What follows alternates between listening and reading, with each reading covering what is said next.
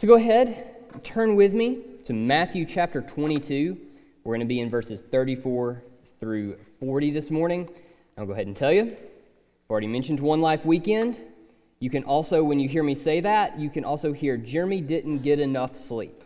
All right? So if I start mumbling like this because I'm tired, feel free, any one of you or all of you, just right away, just shout at me, wake up. All right? Like, you have been given permission. Go for it. All right. So, being a parent can be a real delight, right? Those of you who are parents, you understand this. Being a parent can be a, a real delight. And yet, there are, uh, there are moments that are less than delightful. You know, there is, is one part of parenting where these two things, you know, can, can come together. And that is asking your child really to do anything the age of my boys, I think like asking them to clean up their toys. And now, when I say that, you don't have to be a parent to understand what I'm talking about here because we have all been under parental authority. And so we know what it's like to be told, hey, you, go and do this. And sometimes when that happens, like this goes great. You say, hey, kid, it's almost time for dinner. Will you go, will you go pick up your toys and, and let's get them put away and let's all come to the table because it's time for dinner? Will, will you do that? And your kids are just like, yeah, I'll do that. Yeah, okay. And they just go and they do it and they're happy and it's great and it's, and it's a good time. And you're like, this is it. Someone take a picture. I want this painted in oil because this is the pinnacle. They're happily doing what I asked. It doesn't get any better. And then there are other times, oh boy, you're not sure, you know, if you ask them to please go clean up their Legos or if you ask them to saw off their leg. There is wailing, there's gnashing of teeth, there's probably some tears, there's arguing, there's talking back, and there's grumbling. And eventually, eventually, they go and they do what you've asked, but it ain't with joy. It ain't with delight. Ain't nobody delighting in what's going on at that point. They're doing it because they know that they have to, right? Not because they actually want to. In our passage this morning, what we have is the third in a series of challenges by the Jewish authorities to Jesus. Remember, this comes on the heels of Jesus' parables condemning them. You could even go back a little further. You have Jesus running the New York Stock Exchange right out of the temple, off the temple grounds. You have his triumphal entry into Jerusalem. All of that's kind of leading into where we're, we're at. And so, their goal in the challenges that they're issuing uh, to Jesus here is so that they can get the crowds to turn against him. They're basically trying to weaponize Jesus' own words against him so that the crowds will be like, bump this fool. I am not listening to him anymore. So they begin to try to catch him in a trap. So the first that we saw to take a, take a swing at him were the disciples of the Pharisees, along with the Herodians. And now remember, these aren't two groups that are normally going to get along. These are not allies. But here they come together because they have a common goal. That is a desire to bring down Jesus. So they ask him about paying taxes. Remember, they were trying to get him to reveal himself as either uh, a rebel or as pro Rome. And so either he's going to be killed as a rebel or the crowds are going to turn against him because he has aligned himself with Rome. But instead, he turns the tables on them his response that we saw, it reveals that life in God's kingdom isn't divided between the sacred and the secular. Every part of life lines up and it aims at bringing glory to God. So his wisdom here leaves his challengers astonished as they walk away whooped. Now, next, you have the Sadducees. They're the next to take a swing at him. And their angle, we saw last week, was mockery. They wanted to prove that Jesus was nothing more than an uneducated peasant carpenter. So they make fun of him by asking him this uh, scenario about a woman marrying seven brothers. She's married to one, he dies. Then she marries another, he dies, and so on until everybody is dead. Then they ask, all right, so in the resurrection, who's she going to be married to, Jesus? But Jesus turns the table on them too.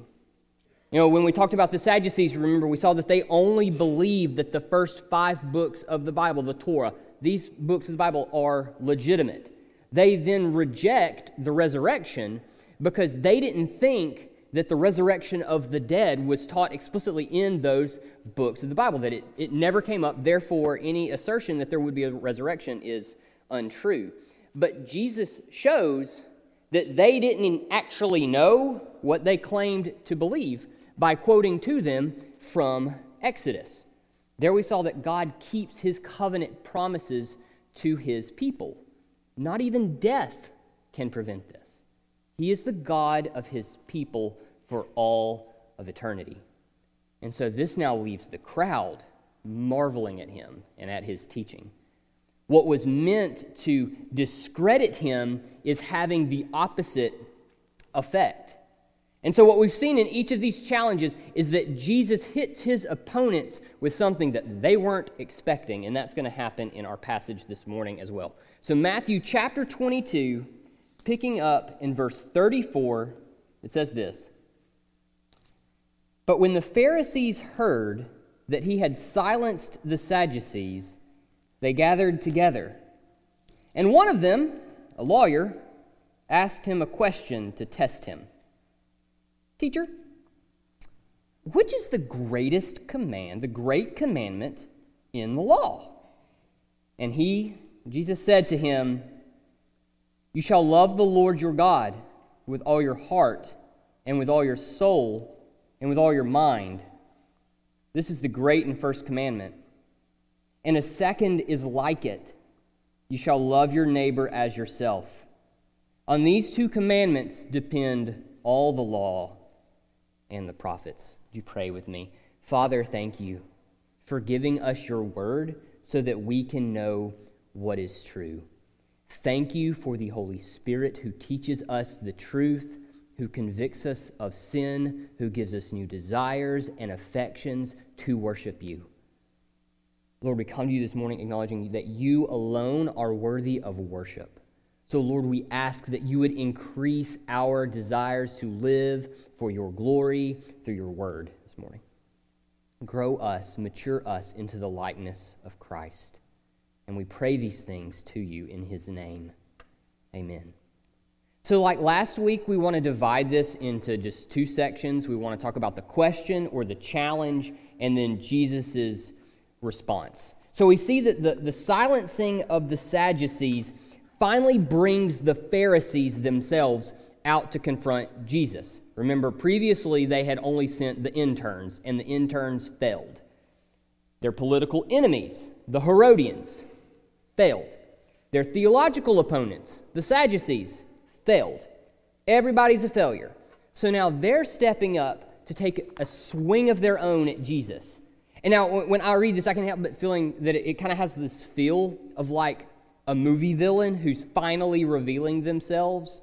You know, no one has been able to defeat the hero, so now the big bad guy has to get their hands dirty. I'm a big fan of the Marvel movies. So if you are, it makes me think of like at the end of Age of Ultron, you know, you get that mid-credit scene where Thanos steps out. He's got the Infinity Gauntlet, and he's like, "Fine, I'll do it myself," and puts his hand in. And you, as the audience, are like, "Oh, here he comes." This, it kind of has like that, that feel for me here. The, the big bad who's behind everything is now stepping out to get their hands dirty. So Matthew says in verse 34 that the Pharisees, they gathered together before the lawyer asked this question. And now we may look at that and go, oh, well, okay, yeah, that kind of makes sense. Like they're, they're going to get together and kind of like compare notes and like see how are we going to go about this. But I, th- I think that there's, there's more than that that's going on here we need to remember the block of text that we're in Matthew 21 through 23. It, it, focuses on the clash between the kingdom of God and the kingdom of the Jews. Now, all through Matthew, hostility has been simmering uh, between the kingdom of God and the kingdom of the Jew, between Jesus and the religious authorities. And this tension, this hostility that's just been boiling and, and simmering under the, under the surface, it's finally boiling over. And so when Matthew uses the words here saying that the Pharisees gathered together, he's pointing at this. You might remember back to the summer as we were going through the Psalms when we read Psalm 2. See, Matthew, I think, is echo, echoing that right here. In Psalm 2, verse 2, we read about the pagan kings and rulers taking counsel together against the Lord and against his anointed. So, Matthew's choice, his word choice here, is no accident. Matthew wants us to see just how hostile this interaction was. It also drives home the reality that these leaders weren't really interested in the worship of God. They wanted power, and they wanted Jesus out of the way so that they could keep it. In addition to that, we see that they were liars. They pretended to show Jesus respect by identifying him as a teacher. We've seen this in each of these challenges. They come to him and say, Teacher, acting as if there's respect and there's admiration, and we just want to ask a question. But based on how they question him here, it seems that this, this probably came with a sneer. There's malice behind the question. You think you're a teacher? Let's see what you think about our law. So this lawyer steps forward from the Pharisees and he asks Jesus, Teacher, which is the great commandment in the law? And now, there are two things about that I think we want to understand. One, who is this guy and what is he asking? What is the trap that's, that he's trying to lay? So, this, this lawyer, this is a guy who would have been well versed in the scriptures. He would have known his stuff backwards and forwards and probably backwards again. He's going to be a, a respected theologian. Would have, everyone would have known that when this guy steps out and asks this question, they would have been like, oh boy, he knows the law. He knows our scriptures backwards and forwards. He knows it very, very well. But we know that the scriptures came to bear on every part of Jewish life, including civil laws, dictating how they would live and act amongst one another. So he's also an expert in how the scriptures, how the law came to apply to everyday life. He knows the word, he knows what the word means, and he knows how it's supposed to be applied to their lives. And so his question then is meant to test Jesus to find out what Jesus himself knows or believes about the law.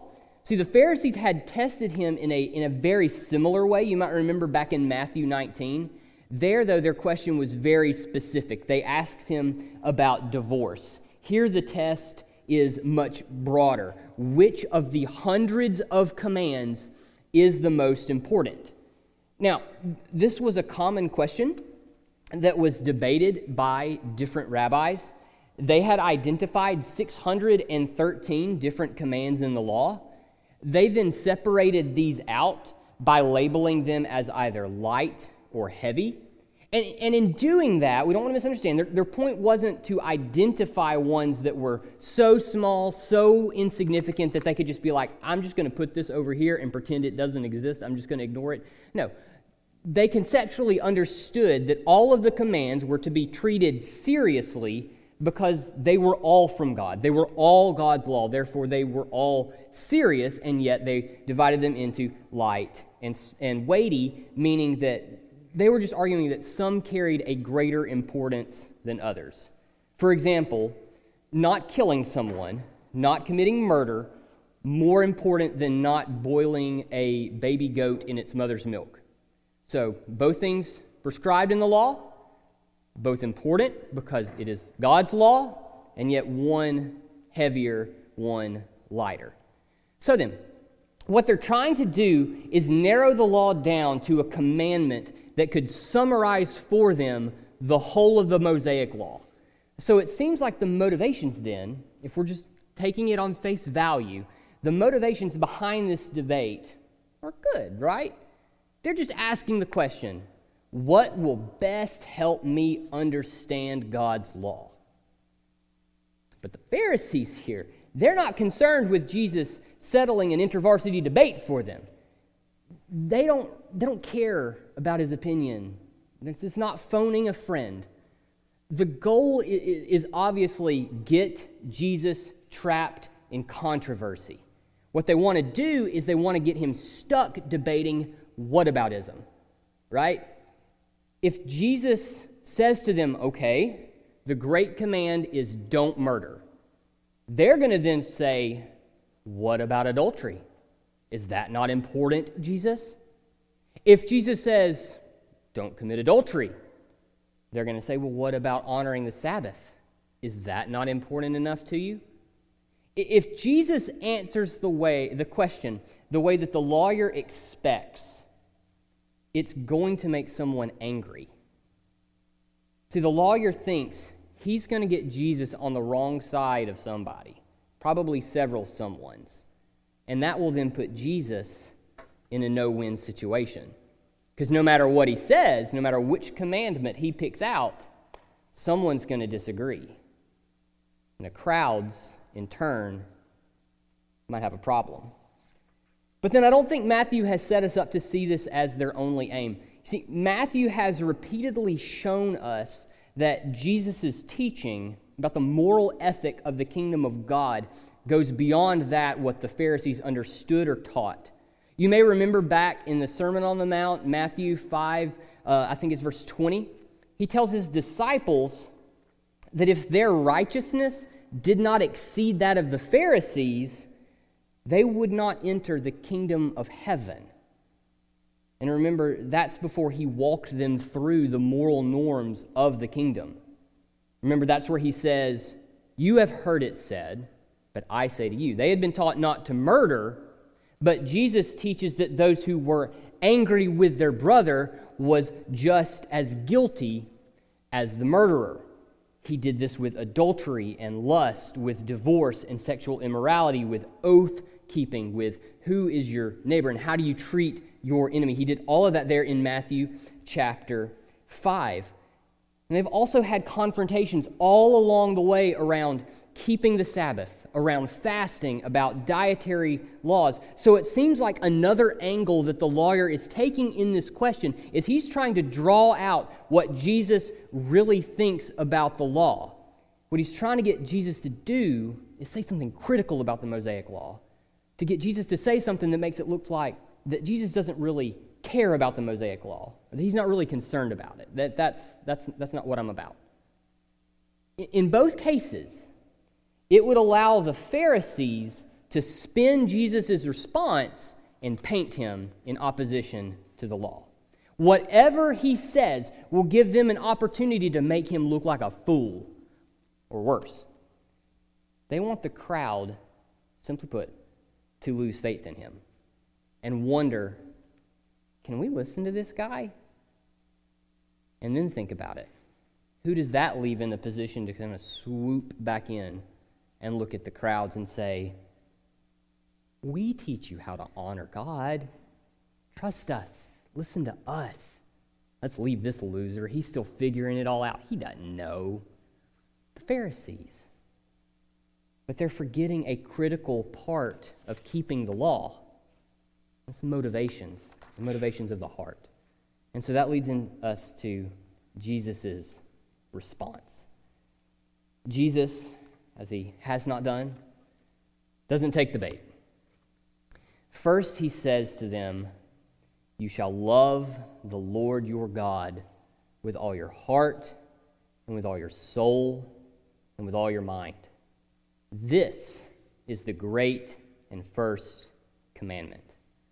So he's quoting here from Deuteronomy chapter 6, verse 5. You probably remember this is part of the Shema. This is from Moses' further teaching on the law as the people prepared to enter the land. You take a step back and you remember they're on Sinai, they get the Ten Commandments, and then they sin egregiously. They refuse to go into the land. They doubt the goodness and providence of God to give them the land, to overthrow the people in the land. And so the Lord says, Lap around the desert. We're going to kill off this generation, this faithless generation. And so for 40 years, they wander, killing off that generation. And so now Moses here in Deuteronomy 6, he is preparing this next generation to enter into the land. And now, this command that he gives in Deuteronomy 6 5 flows out of the acknowledgement that God alone is God, that there is no other. In Deuteronomy 6 4, Hear, O Israel, the Lord your God, the Lord is one. And so in 6 5 is, is recognition of God's uniqueness that meant submitting to his law, to submitting to his rule over them. But then, in saying that you shall love the Lord your God with all your heart, is qualifying how it is that the nation of Israel, how God's people would be obedient to him. And that was through undivided devotion. Because of who God is and who he had revealed himself to be to the people, they were to love him. And it's this love that was to produce obedience to all that he commanded. And so, excuse me. So, in Jesus quoting this, he's quoting something that would have been very well known to the Pharisees. In fact, uh, pious Jews recited this verse daily. You even had Jewish men who wore little boxes on both their head and their arms called a phylactery. You'll see that come up in a couple of weeks in Matthew 23. These little boxes, they held verses of Scripture to aid them during their daily prayers. And you might have guessed it, this verse was one of the verses contained in those little boxes that they kept physically on their person as an aid for their prayers. So to say that they were familiar with it is really probably an understatement. They probably recited it in their sleep. It was ingrained in their minds. And so in citing this text, Jesus takes aim at a misguided way of thinking about obedience points to the heart. True law keeping starts with having the right motivations. Failure to start there makes any conversation about the importance of various laws useless. And so, in this, he points to the reality of the kingdom that the Pharisees were missing being a citizen in the kingdom of God wasn't just a matter of rigid obedience to his laws. Those in the kingdom obey the law of God because they love him. This had come up repeatedly throughout Israel's history. Through the prophets, the Lord over and over told them he didn't just want their sacrifices, he wanted their hearts. He states this explicitly through the prophet Hosea. Hosea 6, verse 6 says, For I desire steadfast love, not sacrifice, the knowledge of God rather than burnt offerings. We see in Psalm 37, verse 4, just reading the first half of it, it says, Delight yourself in the Lord. This isn't a suggestion. Psalm 37, 4, delight yourself in the Lord. Not a suggestion. Not just a good idea, something that you should maybe think about doing. It's a command. This is what humanity was made for. It's what you were made for. You were created to worship God. You and I were created for His glory. And this happens through obedience that is the product of love for God of satisfaction, of contentment in Him. It's more than just rigid, cold, sterile observance of His rules and commands. Now, this doesn't mean that just anything that we do is worship if it's done out of love. Let me explain. See, our, our goal is not to just do what we think is the most loving thing in any given situation. You know, this is evident when, when people, you see this maybe play itself out, when people treat the idea of confronting people in their sins as unloving. And say, you know, well, the most loving thing to do here clearly is just to affirm them in the position that they're in, the thing that they say is going to make them the most happy. That's loving. And so, if I'm going to do the most loving thing, if I'm going to be the loving person, I just need to affirm them in what makes them happy. They need to decide that for themselves, and I need to just if I love them, I'll affirm them in that so that they can be happy because I want them to be happy. For example, the person who wants a divorce because their spouse is cold and unloving. The marriage has grown cold, affection, random acts of kindness, things like that are sparse. And so the person has grown unhappy, it's, it's miserable. We can, I think that, would be miserable. And so they're thinking about divorce, they're unhappy. And so, this misguided concept of love, the, the kind of concept of love that has been corrupted by sin, says aff- affirm them in that. If that's what's going to make them the happiest, I mean, and yeah, that's a miserable situation. If they would be happier, then, then who am I to deny them that? How dare I deny them that? If I love them, I won't. But this is not the biblical concept of love, and it's not fitting for a citizen in Christ's kingdom. Jesus says, If you love me, you will keep my commandments. And so, in this example, we know that, that Jesus explicitly has said, this, this example of divorce, we see that Jesus has explicitly said, What therefore God has joined together, let not man separate, referring to divorce. And we know that this is a very real scenario. I'm not trying to make light of it. You can look at that scenario and say that there's a lot of work that would need to be done there.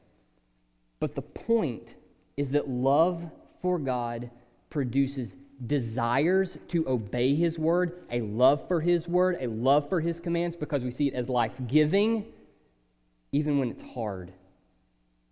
But it starts with love for God. That's what drives Christian obedience.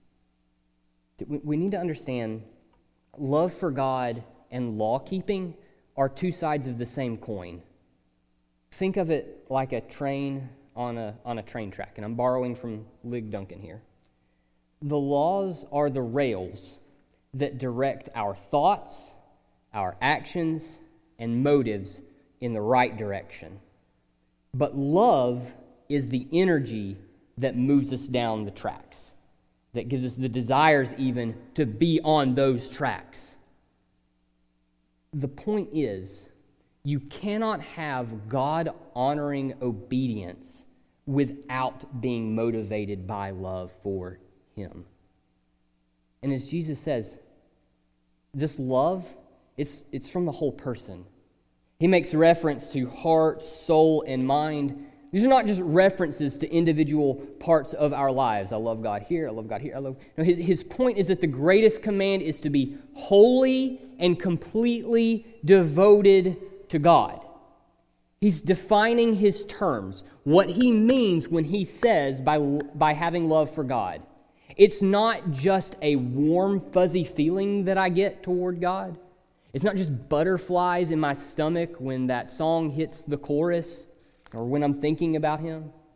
It's no longer living fixated on myself and instead giving myself completely in service to Him. Why? Because He is God, the one true God, and is worthy of all praise and all honor and all glory. And because he alone is worthy, I love him. This, Jesus says, is the greatest commandment, the, the one with primacy in the law. Failure to get this means failure to uphold any command, whether we decide it's light or heavy. In splitting hairs over the significance of various law, the Jews had missed the point. Obedience to the law was the product of love for God. And yet, the very thing that he says is of foremost importance is something that we are incapable of on our own. As Paul says in 2 Timothy 3, by nature, we are lovers of self and lovers of pleasure rather than God. You see, the, the corrupting effect of sin on love is that it's twisted it, it's distorted it, it's turned it in on itself. And in turning our love in on itself under sin's power and influence, we love ourselves first and foremost and always. Love for God is not something that comes natural to us. See, left to ourselves, we are hostile towards God. And just so we're clear, When I say that, I'm not just talking about militant atheism. Good deeds that are done because I want people to praise me, I'm not really worried about praise of God. That's hostility towards God. You are robbing him of the praise that he is due. Obeying his commands so that I feel, I feel better about myself, not because I'm really interested in the honor that God gets from my obedience. I'm not doing it out of love for him. It's hostility, because again, robbing him of praise and glory. These are the motivations of a heart that is bent towards love of self, not love of God. And yet, love of God is at the very essence of what it means to worship Him. But here's the beauty of the gospel. Listen to 1 John 4:10. It says, "In this is love, not that we have loved God, but that he loved us and sent his son to be the propitiation for our sins." Sent his son to satisfy his wrath against our sins, his just and right wrath against our sins. Despite our refusal to give God the worship that He alone deserves, He has made His love known to us in the death and resurrection of Jesus. God has satisfied the divine wrath reserved for sinners by pouring it out on the Son. Christ took for His people what they deserve for our unwillingness to love and serve God. Therefore, there is now no wrath left for those who turn from sins and come under the rule and reign of Christ. Confessing sin and repenting of them is then further this is further evidence of God's love for his people. Having poured his wrath out on Christ, he pours out his spirit on those who are his. It's the Spirit that causes the people of God to be born again. This new birth, being a new creation in Christ, then produces new affections and new desires within the heart of the Christian. Chief among those is love for God, for who He is, and for what He's done. So, how do we come to love God? God produces this love in us through the death and resurrection of Jesus and the indwelling of the Holy Spirit. How do we express this love for God? Through repentance and faith. Through obedience to His word that is the product of our new affections and desires. It's not because I feel obligated to do it, like I have to pay Him back for what He did on the cross. I, I, I think that sometimes we think about the gospel in this way, how we think about the gospel and what it means for our lives. He died for me, so I guess I have to go out now and I have to uphold my end of the bargain. No. He died for us. And so we live for him because we delight in him. The new birth results in joy and delight in Christ so that now I want to, I have the desire to obey his commands. It leads us to devote ourselves to him as the Spirit changes us from the inside out, making us into the image of Christ. That's good news. But this also requires that we stop and ask the question what motivates me to do the things that I do?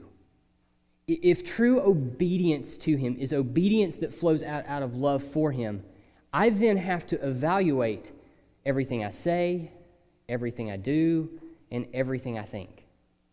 What is motivating me? Is it love for God? And so I would ask you, and does that make you a little nervous? Because it does me. I see, I find it way too easy to get caught up in trying to pick the right wording and wanting to say things as clearly as possible without the first thought of preaching and teaching as worship, as an act of love for God. And honestly, that's terrifying. It could be that, it could be praying, reading the Bible. it's too easy to see means of grace good sanctifying works as nothing more than tasks that need to be done without thinking about why I'm actually doing them. And, and I'm willing to bet I'm not alone in that. So here's another question I would ask you Why are you here right now? Why did you get up this morning, may, maybe earlier than you want, put on clothes that let's be real, aren't super comfortable, except for t shirt Sunday, and come sit in a room that, again, just being honest, that we keep colder than any of you want it to be, then you stand and you sit and you stand and you sit and you pray and you listen to prayers and you sing and you listen to other people sing and then you listen to a 45 minute sermon, maybe. Why do you get up early in the morning to pray? Why do you get up early in the morning to read the Bible? Better yet, why do you try to do what the Bible says? Why do you try to incorporate those things into your life? Is it because you feel like, I don't know, it's just what I'm supposed to do, isn't it? Is it because, you know, I feel guilty if I, if I don't, and I don't want to feel bad, so I do those things? Is it because you think that's how you get God to do what you want? I do this for him, he does this for me.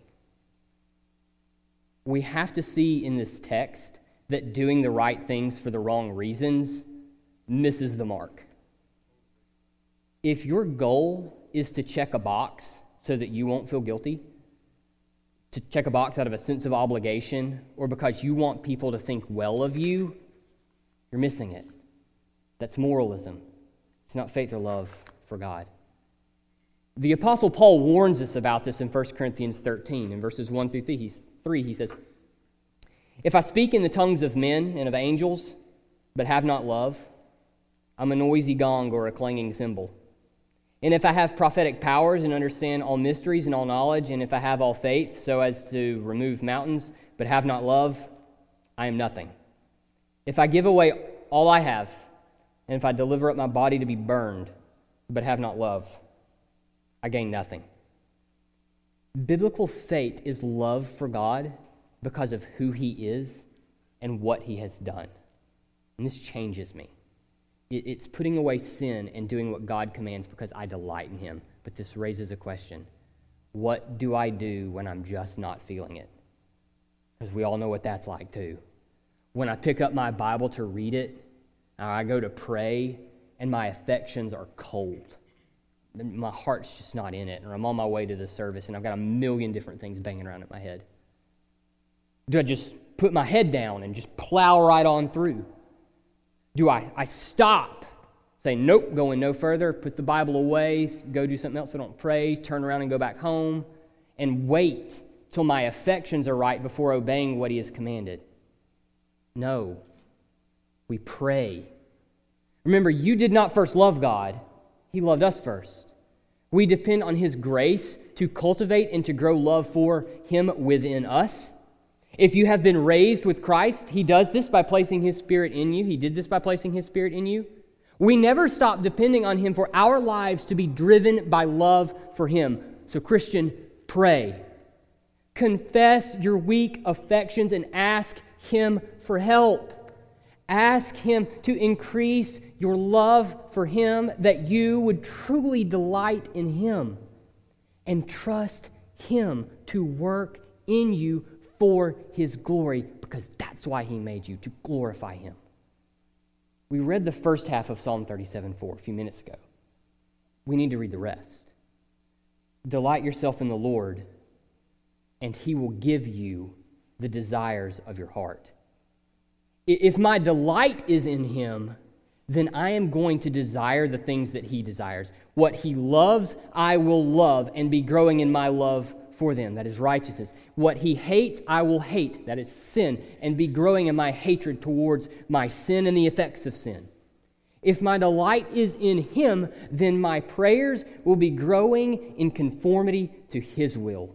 These are the kinds of desires that I can trust him to give to me. So, Christian, throw yourself on his mercy and then give yourself to the task at hand. Read his word, Pray with the church. Join in singing with the church. Participate in the sermon by taking notes, reading along, jotting down questions. Pray for aid. And then give yourself to the means of grace that God uses to produce love for himself in his people. But don't just wait to do this when you realize your affections are misaligned and the love is lacking. We're always putting to death what is worldly in us. So, prayers for affections that align us with the standards and values of the kingdom should be a regular rhythm in our prayers. In fact, love for God based on who He is and, and what He has done for us in Christ, it's going to lead us to that.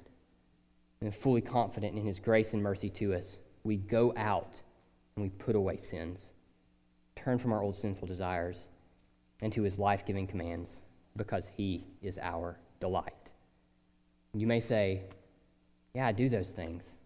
It's still a struggle. I'm with you. I, I get it.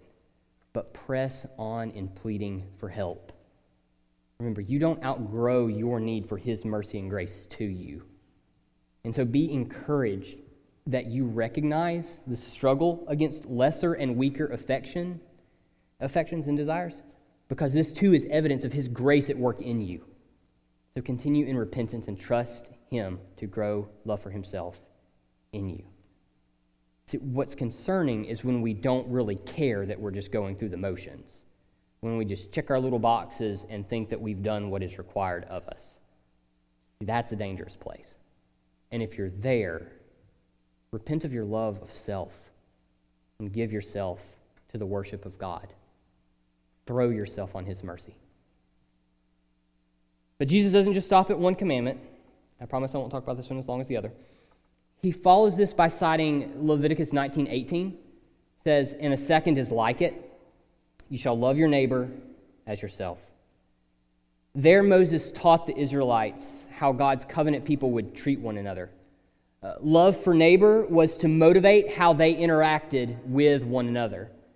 From not harming their neighbors to not harvesting their fields all the way to the edges so that the, the poor could collect food from their fields all of this was under the, the heading of, of love for neighbor. All of this was love for neighbor that was governing how they lived together. So, loving one another as you would yourself, that requires a redirection of my interest. I mean, we have no problem looking out for number one, right? I think we've established that. But what Jesus is describing here completely flips what is natural on its head. Rather than constantly pursuing that which is self serving, I pursue what is others serving.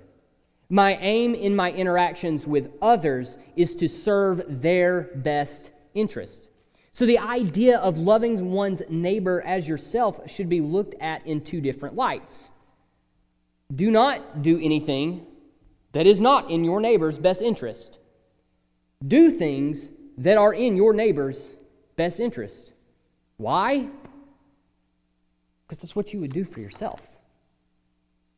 But this doesn't mean begrudgingly doing for others what we would want done for ourselves.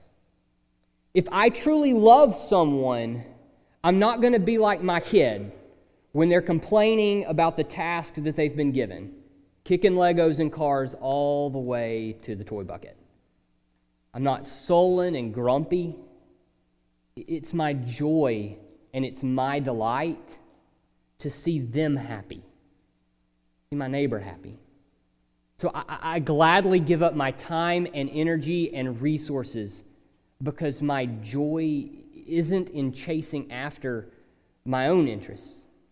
It's in giving myself for the good of others as I put to death my natural love of self.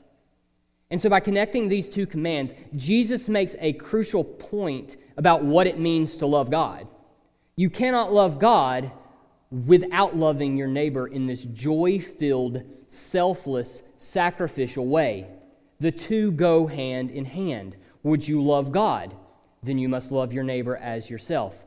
Would you like to best love your neighbor? Then love God and have that love for Him and love for His Word shape your interactions with your neighbor. so, what we see in this text is that kingdom citizens have their entire value system overhauled. Outside of Christ, we've already seen our most basic motivation is love for self. We seek maximum joy and satisfaction in pursuing what we perceive is in our best interest. And, and this is the lie of sin. You cannot be truly happy if you are giving yourself away. No, it's crazy. You'll be taken advantage of. You'll be used. What about your needs? Who's going to meet those? But having been raised with Christ completely reorients our priorities. We're still seeking maximum joy and satisfaction. That doesn't change. However, the aim or source of that joy is replaced. I delight in doing the will of God because of the love that He has shown me. This frees me to gladly serve others, even being inconvenienced because of the desire to love others as we love ourselves. So, my pursuit of maximum joy causes me to seek the good of others above my own when my delight is in Christ. And so, it's in this that I'm able to put myself in a place where my kindness very well may be taken advantage of. I can give myself in seeking others' interest, whether they acknowledge me or show me any kindness in return. It's because Christian love and care for others isn't based on what we get back from someone else. It's motivated by a higher joy and a more significant reward than the praise of man. It's motivated by my delight in serving the Lord through my care and through my concern for my neighbor. So even if my kindness and care isn't returned to me now, I rejoice because I'm living for what is in my best interest. I'm not living for temporary rewards. I'm living for the reward reserved for those who belong in the kingdom of God that will be fully experienced in the age that is yet to come. How would your life look different if your interactions with others was motivated by love for them. How much more patience, parents, would we have for our kids when they're kicking the blocks all the way to the toy bucket? Would you set down your phone and spend quality time with your spouse or with a dear friend instead of enjoying them through this? Would you help a friend or classmate who's struggling in a class that you're really good at? Would you take time to meet with someone who's going through a difficult time, going through difficulty, even if it means setting aside things that you had planned to do? Would you let go of grudges and freely offer forgiveness when wrong? Love for God reorients our priorities. No longer am I driven by my selfish desires to look out for me and my best interest counting others and their needs as more significant than myself, I gladly give my time, my talents, my energy to seek what promotes the good of those who are around me. So then, how is it that all of the law and the prophets depend on these two principles? Because obedience to God is not possible apart from love for Him and love for neighbor. If we want to live a life that brings glory to God, and that is what you were made for, it starts with a heart. That's the point that Jesus is making in verse 40. When I love God with all that I am, I'm not worried about how light or heavy a law is. I obey it because I love God and I want to serve Him with all that I am. This is obedience that honors God. Let's pray. Father, we thank you for time in your word, and we thank you for your word that we may know you, that you are infinitely worthy of worship. I pray, O oh God, that we would give you that which you've made us to give you. That our heart's desires would be set on the praise of you, that our heart's desires would be set on uh, delighting in you, being satisfied in you, and going out and honoring you out of the delight that we have in you. Father, I, I know in my own heart that's not often enough a motivating factor. Lord, change me, change us. That when people look on this body, what they would see are people who are wholeheartedly devoted to you who can't fathom doing anything other than living for you and your glory. Because how great and mighty and majestic you are, and how good your gospel is. We pray all of this in the name of the Lord Jesus. Amen.